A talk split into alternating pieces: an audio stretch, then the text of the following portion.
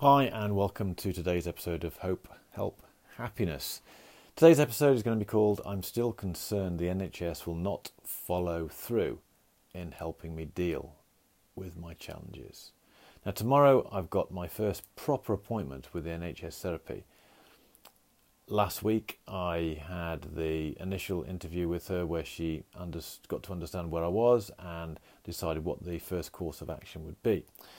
And today I've received a link to the questionnaire again, which they required to be filled out before every appointment. Last week, my PHQ9 score was 2 and my GAD7 score was 0, indicating normal or non existent levels of a depression or anxiety. And that's concerned me because clearly I'm at a much better place now, but I've still got these underlying issues that caused me to get to where I was. And last week's letter raised alarm bells, and if you go to last week's episode, you'll see um, what concerns I have. And I'm concerned that because things are relatively good by their assessment, and the assessments are quite basic and trivial, that they're going to drop me and move their resources onto someone else. And I still know I've got issues that need addressing. They're still underneath there, and given that I've not been in the crucible of the normal workplace and environment that caused me to struggle with those issues before, I'm in a good place at the moment. It's easy to be in a good place when you don't have those challenges of life to deal with.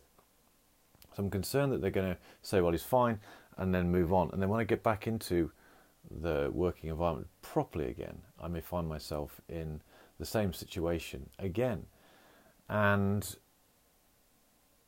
I think I mentioned in the previous episode how worried I would be, or it took me a lot to be able to say I've got a problem, um, and I'm getting help, or at least I'm almost getting help. It's taken six, nearly seven months to get that help, but I'm at the stage now where I'm on the verge of being able to address it. But I'm concerned that I may be so close yet so far and be turned away.